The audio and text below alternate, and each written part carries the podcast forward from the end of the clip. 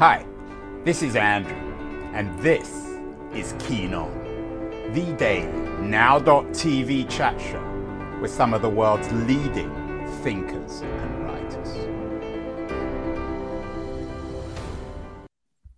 Hello, everybody. It is June the 22nd, 2023, almost exactly 10 years ago. Seems a long time now. I'm looking suitably youthful. People watching this. Uh, I had Jeff Stone, my old friend, on the show. He had a first book out on Jeff Bezos and Amazon. It was called uh, The Everything Store Jeff Bezos and the Age of Amazon. Interestingly, it was a book that was attacked by Bezos' wife at that point, uh, Mackenzie Bezos. Uh, but in spite of that, it still got almost 12,000 ratings on Amazon, mostly five stars. So uh, Mackenzie made Brad's career, uh, or maybe helped make it. Brad made Brad's career. We had Brad on the show a couple of years ago talking about his follow up to the Everything Store, uh, Amazon Unbound, and we talked about what happened to Jeff Bezos. I guess what happened was that uh, he's enjoying spending his billions of dollars. His timing seems impeccable. Meanwhile, uh, more than 10 years ago, I had a, an entrepreneur, venture capitalist, Anand Rajaraman, on the show talking about how Walmart wanted to leapfrog over Amazon. Uh, Rajaraman sold his uh, startup to Walmart and has been uh, one of many execs at Walmart uh, with the responsibility of allowing Walmart or helping Walmart overtake Amazon. No one seems to be successful. We've done lots of shows on Walmart too, one with Sarah Jaffe, the progressive journalist, the author of Won't uh, Work, Won't Love You Back, about the, the awful working conditions at uh, Walmart. And recently, uh, in November of last year, I had Rick Wartzman on the show, who has a new book out on Walmart and why Walmart workers are still broke. The title of his book is Still Broke. We haven't, though, in spite of all these shows on Walmart and Amazon, we haven't done a Walmart Amazon show, and that's changing. There's a new book out this week. Winner sells all Amazon, Walmart, and the battle for our wallets. Um, and interestingly enough, it's written by my guest, Jason Del Rey, who whole journalist career seems to be focused on covering both Amazon and Walmart. Jason is joining us from New Jersey. Uh, Jason, you've spent your life covering Walmart and Amazon. Poor man. How miserable is that? You see, I um if you see the top of my head, those gray hairs did not happen uh, just from raising two young kids. Uh, these companies contributed for sure. Well, at least you've kept your hair, Jason. Um, Walmart versus Amazon. It seems to me, uh, I'm not a specialist, though I've done some writing and thinking on this subject. It's not much of a match. But Amazon has always crushed Walmart. Was there ever a moment where Walmart really had a chance? I mean, if you look back to the very early years of e-commerce, so I'm ta- I am talking 1990s, and I have a, a fun to me anecdote in the book about Walmart having this small team that was experimenting with selling online. This is in the mid 90s. Yeah, and you had a piece in Fast Company. This was the moment Walmart lost to Amazon. Correct. And and they had a smart team paying attention, experimenting and one of the leaders of that that team, you know, requested from Walmart's then CEO a bit more of a commitment, a bit of a mandate from the company that e-commerce was more than just a test and an experiment. Uh, he essentially was told he actually bet his job on on the idea um, if they would give him more of a commitment, and he was told, you know, it's never going to be big enough for us. You know, we'll keep experimenting, but that's about it he ended up packing up his bags shortly after, uh, taking a job with Amazon, staying there over a decade, and surprise, was surprise, and was part of a team that helped really take some of Walmart's you know insights and best ideas and meld them with the technological chops of Amazon, and you know start that crazy growth that Amazon experienced for a very long time. Jason, I'm sure you're familiar with Clay Christensen's innovator's dilemma, the idea sure. that it's very hard once you become an innovator to keep on innovating. Has Walmart been a victim of that? They were, of course, once Amazon in the sense that they were the innovators. They were the ones who revolutionized physical shopping, uh, I guess, in what, the 60s, 70s, and 80s. Uh, and then they were overtaken by Amazon in the same way, I guess, as Microsoft uh, was overtaken by Google, and now Google is being challenged by OpenAI. Is there a bit of a, an innovator's dilemma when it comes to this Walmart versus Amazon uh, fight? Absolutely, and that, that's one key reason I wrote this book. I'm I'm a big fan of Brad Stone's. Uh, his two Amazon books are wonderful. Um, there have been some. There's a recent uh, Walmart book that you referenced. There was also the Walmart Effect, but that was back in 2006. Yeah, and there, and actually, I think I, I, think we may have even had a show on that. Who wrote the Walmart? Um, I am. Bla- he was, was it somebody called Fishman. Yes, and um, oh, something I, fishy I anyway. He, he, was he was then a Fast Company uh, writer or editor at the time. Great book. I don't think it even mentioned Amazon though, and uh, so so you know this is a case of the innovator's dilemma. I, I felt like it deserved. You know, a lot of the book is about that, and you know, Walmart. There's a couple reasons why. What Walmart struggled with was the profits and um, you know fortune that the super centers uh, gave them was would be at risk if they started investing in this you know what was often an unprofitable e-commerce operation. They also were afraid of cannibalization of those profitable in-store sales which was a, a fair thing to be worried about but um, they needed to just do it and for a very long time, they just did not. There were culture clashes inside the company until really just the last few years under the current CEO, Doug McMillon, where they, um, again, still still experiencing some of the innovators' dilemma, but um, leaders like Doug McMillon started uh, started forcing the hand of some executives. Um, and they have i wouldn't say they have not caught up with amazon but they finally look like um, at least a formidable competitor, someone who is not a laughing stock in the digital space. I think what's interesting is that um, there was no, or there hasn't been any Visa to Amazon's Mastercard, or or mm. even a, a, a Lyft to uh, to Uber. Why do you think there was no in e-commerce. I mean, obviously there was Walmart, but they were a pre-existing giant.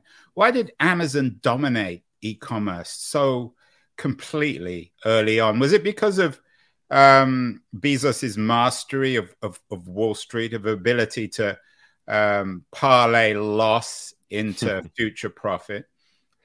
Yeah, so uh, I, I, think there's a couple of reasons. I'll just try to uh, go through just a couple. Uh, first is I think uh, Jeff Bezos and his uh, then CFO way back, uh, a woman by the name of Joy Covey, uh, when Amazon went public, they messaged then and they kept their messaging the same, which was we are in this for the long haul. Essentially, don't expect profits in the short term. We're going to gobble up market share. We're going to focus on growth, and eventually, uh, the cash flow and the profits will come.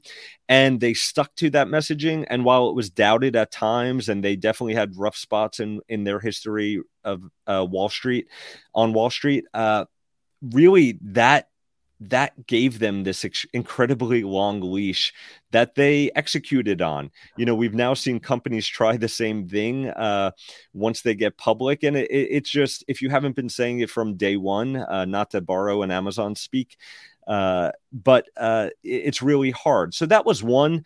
You know, some others will point to the fact that Amazon, you know, the creation of Amazon Prime was a really big moment in the company's history. Started in 2004 and really for a few years, you know, struggled to really grow extensively. Uh, but then over time, they've added things like video and other perks to make it, you know, Jeff Bezos has said they want Prime to be sort of a no brainer. Um, so such I think a no-brainer as as Lisa, Lina Khan, the head of the FTC, has noted this week. Such a no-brainer that's actually hard to get out of it once you sign up. Of course, the FTC announced this week that they're suing Amazon because, uh, at least according to the FCC, they make it incredibly hard to um, to delete your your Prime account if you sign up for it. No, that's that that yep that just broke this week and. uh I think for sure there are hoops to go through uh, to cancel. I think on the other, you know, and they also uh, allege that the process of of signing up is not always clear i actually and and and sort of i think they use the word trick that amazon is either duping or tricking people into signing up i actually have an anecdote in my book uh, about it, you know, not what Amazon has done online to sign people up for Prime, but actually what they some stuff they were doing, uh, perhaps unethical in their bookstores before they shut them down. Well, we know. I mean, there's w- w- one word that we don't associate with Amazon is is ethical. That by definition, unethical company. I wonder though. Lina Khan has been uh, looking for all sorts of ways to fight Amazon. She's not shy to acknowledge that doesn't seem as if this is a particularly good case. Is this if this is the best she has on Amazon, then I'm not convinced she's going to nail them. Yeah, so I think this is a case of what what the FTC might consider a low hanging fruit. They have been focused on companies engaging in what um, uh, sort of this misleading tactics to either sign people up for memberships or keep them entrenched. Um, I I wouldn't have predicted this case for from the FTC against Amazon a year or two ago, and and we'll see where it goes. But I, my bet right now is that they will file a, a separate uh, case related to anti-competitive behavior. The challenge is, and I'm not sure if they have it, is does does the FTC have the manpower? And then the bigger question is, these cases could go on five, seven years, and the amount of ground Amazon could make in five to seven years compared, you know, is just yeah. astounding. Uh, it, so, it, would it would be astonish me if. Uh, Lina Khan was around in five to seven years, maybe even five to seven um, months or even yeah. days, given how unpopular she's become. I wonder, ironically, um, Jason, whether for Amazon it's good having Walmart around. If they weren't hmm. around, then Lina Khan would have had a much stronger antitrust case against Amazon. I I think that's a great point, and I think uh, Walmart being around certainly is helpful to Amazon in some ways.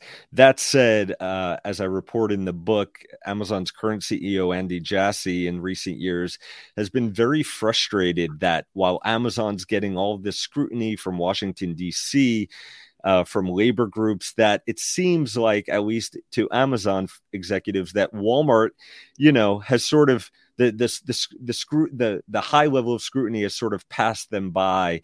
And he had to have executives internally remind him that Walmart was once the center of, you know, attention and to many people public enemy number 1, but it has become Amazon's turn. And I think Amazon frankly and their executives have not done themselves a lot of favors favors by the way they've engaged uh, with uh, regulators and politicians in Washington, D.C., with frankly a lot of arrogance and snark.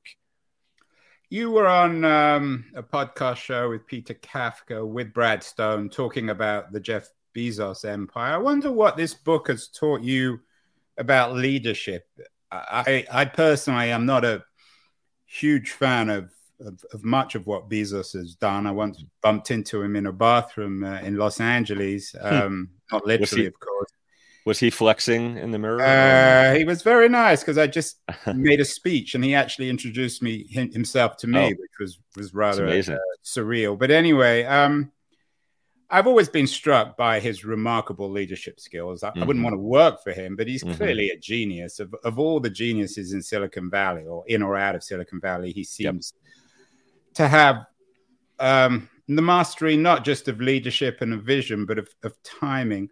Um, Walmart, of course, originally had that kind of leadership too. What is this book and following um, Walmart and Amazon, particularly in the post Bezos age, what has it taught you about the importance or perhaps lack of importance of having a dynamic, charismatic, authoritarian corporate leader?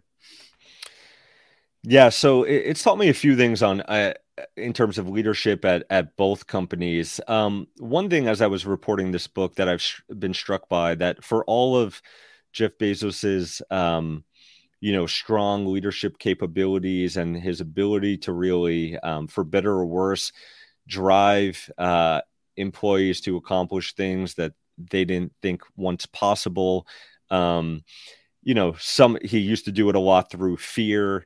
Uh, more recently, you know, when he was still CEO, you know, it was it was out of sort of respect for for what he has done. Um, I have been struck though by by in recent years at the executive level, sort of a, a lack of self awareness, um, and and you know they've kept a bubble around him and the leadership team where they don't seem to be able to acknowledge um, any valid criticisms about the company. And I think I, am not saying it's easy um, when you consider yourself a force for good to do that, but uh, Walmart in its past has at times accepted and listened to critics, and I think that sort of helped their image.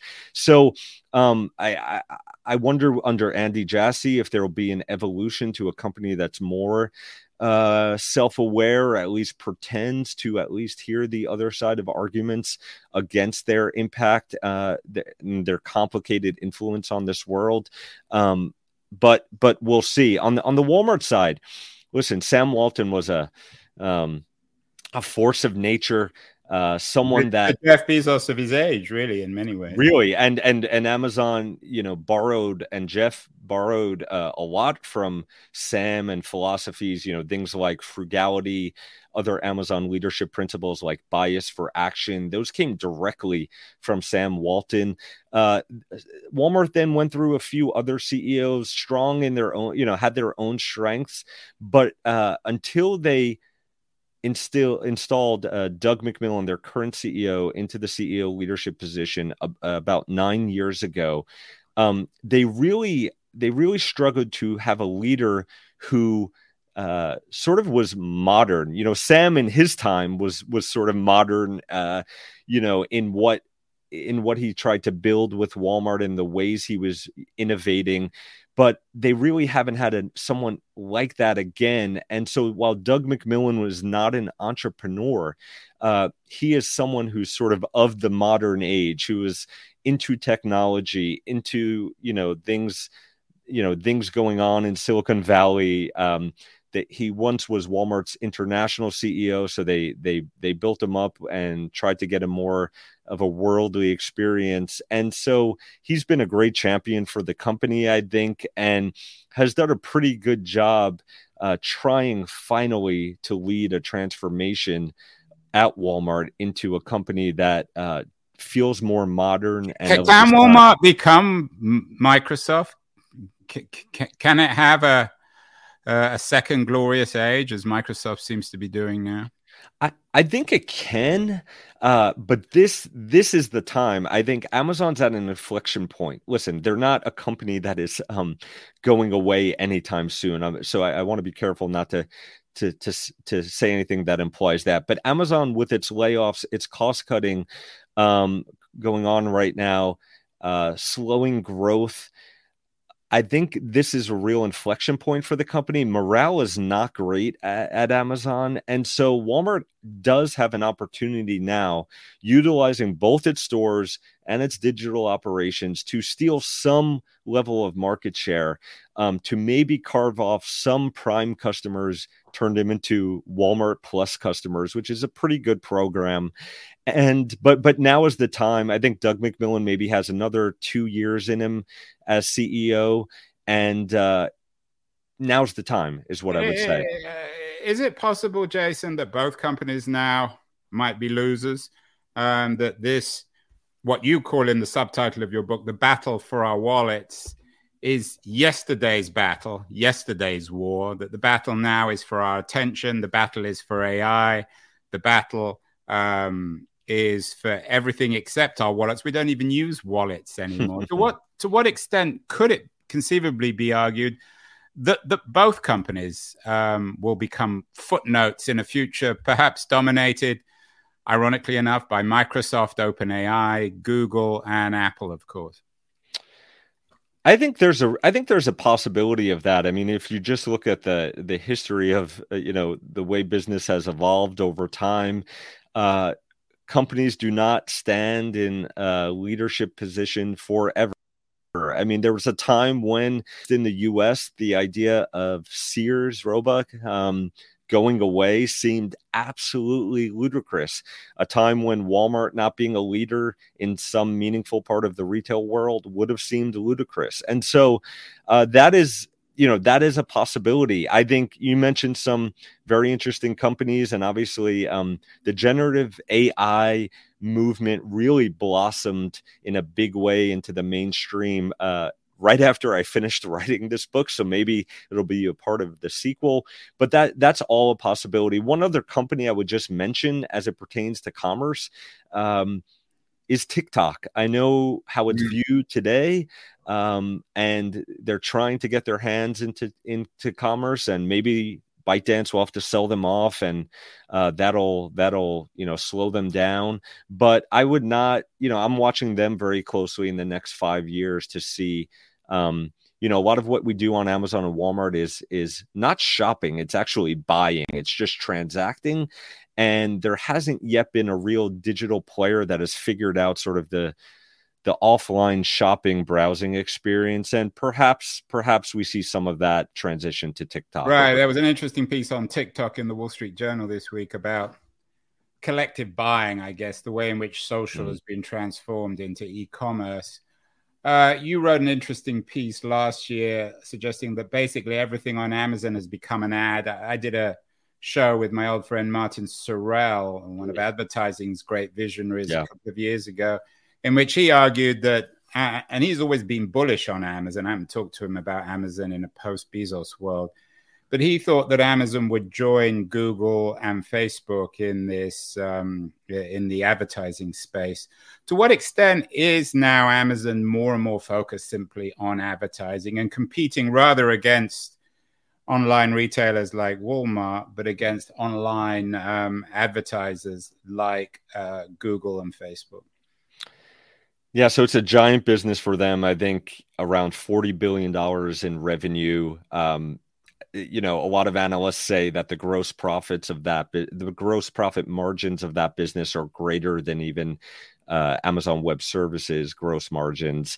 And so, for a lot of reasons, Amazon is very focused on it. I spoke a few weeks ago at a at a conference that was just focused on what what the industry calls retail media, essentially advertising on retail websites. And Amazon sponsored a big part of that event, and Walmart sponsored the other type uh, part. Walmart is trying to, you know, make a dent in the in the space because essentially, I mean, hate to say it this way, it's kind of easy money. And whether it's fair or not, you know, there's arguments that Amazon is essentially forcing uh, sellers and brands on its marketplace to advertise, or else you you you probably won't be seen. Um, and they would argue that small brands and new products, uh, it's really hard to get noticed unless you uh, advertise, and so this is a way of of boosting discovery of new brands and new products. But it is there is another race going on in the space. Amazon is huge already, and they're continuing to focus there. I I mentioned that morale inside Amazon is is not great right now. I'd say one area of the business where employees are feeling pretty good because there continues to be investment is the advertising space. Whether that's good for us as consumers, I mean, there's a very good argument that that it is not. Um, but I, Amazon has essentially outsourced the curation of their marketplace and the products we see to advertisers. Yeah, I think it's bad for the the e-commerce side of the business. You mentioned web services, which of course is the other side of the Amazon business.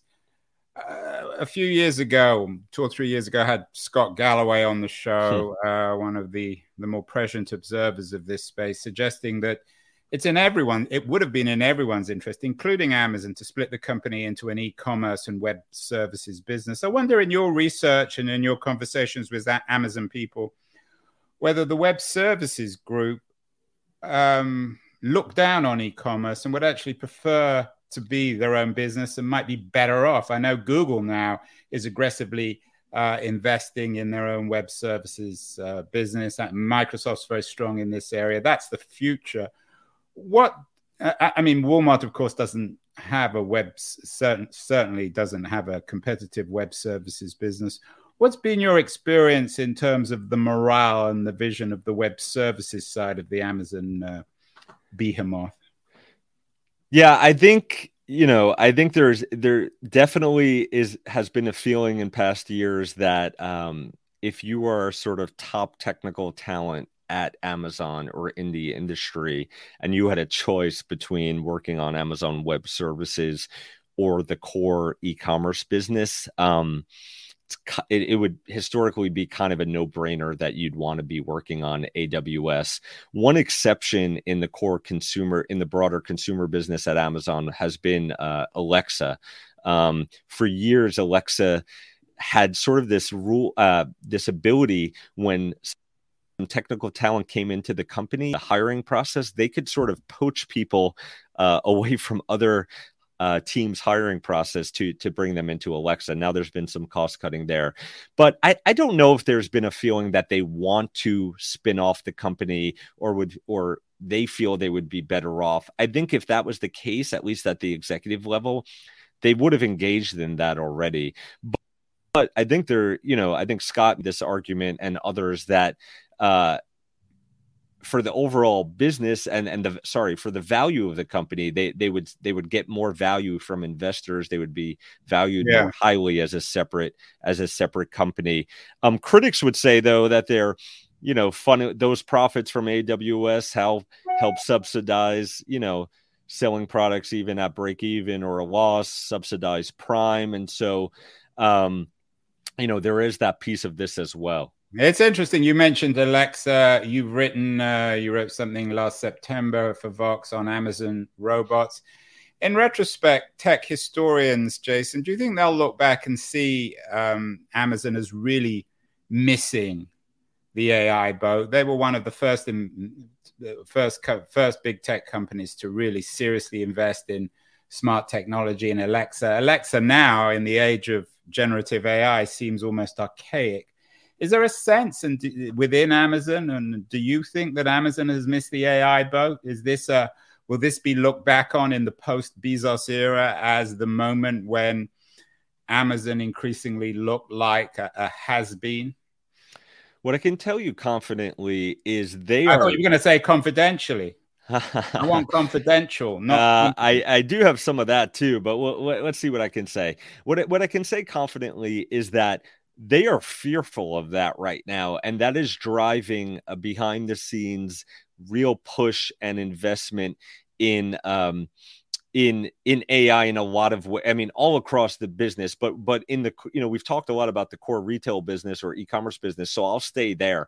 They they see a, a threat, but also an opportunity in the way that um, product search uh, is overhauled or disrupted by mm by AI. And so right now they're on sort of this hiring spree, uh, looking for all types of talent that can make the search experience one not based on keywords although that is how the advertising business works now so that's that they have to figure that out but one that's based more on the way you might ask a friend for a recommendation um, can you um, maybe well maybe this isn't the exact example but I, have seen one like this like can you um, recommend a peanut butter brand uh, created by a small business that is made in the us and um, is organic? And so you know, I think we may see a transformation right, in online shopping. I think what I, I did uh, last week, I was in uh, the Baltics doing some speeches with Kevin Kelly, the great tech visionary.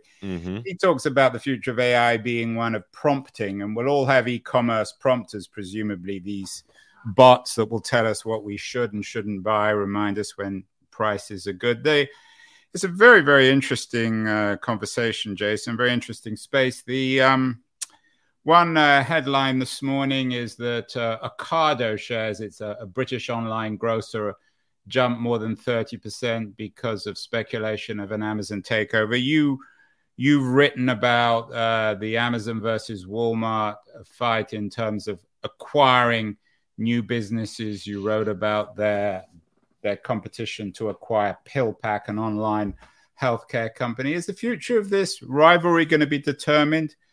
By uh, mergers and acquisitions? Are, are, they? Do they both have cash to really acquire major new players, particularly in areas like healthcare that are obviously so ripe to be developed by both companies? Yeah. So Walmart. Uh, there, there is, there is cash there still. I mean, a bigger question for me, uh, while at least Lina Khan is still at the FTC, is uh, can can Amazon get away, at least in this country? And now Ocado's not a US based company, but can, can Amazon get get away with a, a big acquisition in sort of the core retail space? Um, and or do they need one is another question. But I, I think the answer is probably n- no right now. Walmart, you know, I, I think healthcare is a space where they they would try to make a big deal um, if they can get it through they tried with PillPack. That was, you know, that was around a billion dollar deal. So um, I'm, I'm saying that as if that's not a big a big deal, uh, but it is. Uh, but Walmart also has its hands full in uh, still trying to figure out and integrate an acquisition they made, the biggest one they've ever made in India of a company called Flipkart, which is Amazon's main e-commerce competitor. Uh, that was that was almost a 17 billion dollar deal uh, back in 2018. And so um, they have their hands full on different fronts. Uh, what, what I wouldn't rule out is something that was discussed years ago, which is a Walmart investment in TikTok. Um, a lot of people thought that, you know, seemed kind of crazy. Walmart, this old school, not cool retailer, uh, investing in uh, sort of the the the must have uh, social media or video app of our time and you know it went away for a while but with with the biden administration you know still pressuring something to happen there whether uh, of a spin-off of tiktok. I do wonder you know whether walmart will look at that space and and try to make another run there. That would be fascinating the the, the politics of that uh, in, in every front. What about i remember a few years ago there were headlines about uh, again in the bezos times of uh, Amazon in association with Berkshire Hathaway developing uh, innovative, disruptive healthcare.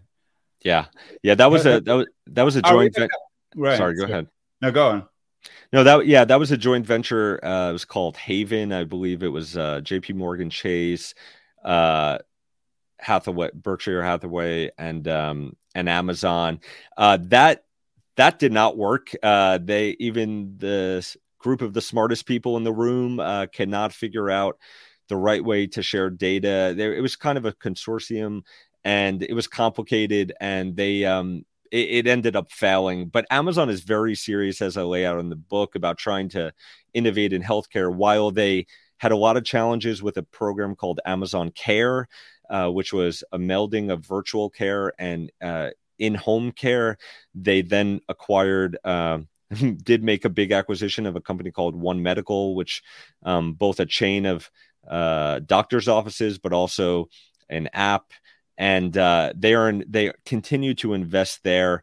Um, that space is so unwelcoming to out, to outsiders, but Amazon, Walmart both think, and and I think that maybe the biggest impact they might have in the next decade as companies could be, at least in the U.S., in the healthcare space.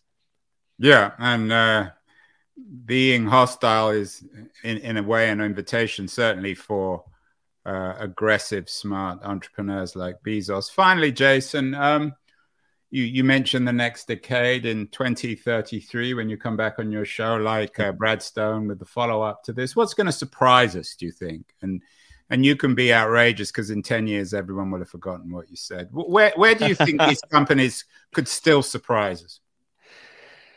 Yeah, that's a great question. I think, um, and I, I just alluded to this, but I do truly believe that that 10 years from now we could be having this conversation. And while these companies will be still be retailers in some respects, we will look at them as um, big players in the healthcare industry. My guess would be Walmart with actually physical health clinics all across the country. Mm-hmm. Um, their biggest their biggest challenge in that space is they cannot keep a leader in place in healthcare. I think they've gone through maybe almost 10 in the last decade. On the Amazon front, uh, I think virtual care will absolutely, you know, whether you want to call it telehealth or virtual care, will absolutely be a big, big space uh, de- a decade from now. And there's no reason with that, with with um, with the right focus and investment that Amazon can't be a player. Now, whether you know whether that's a good thing for all of us, I, I don't know, but I do believe a lot of a lot of customers still love Amazon and will trust them in that space.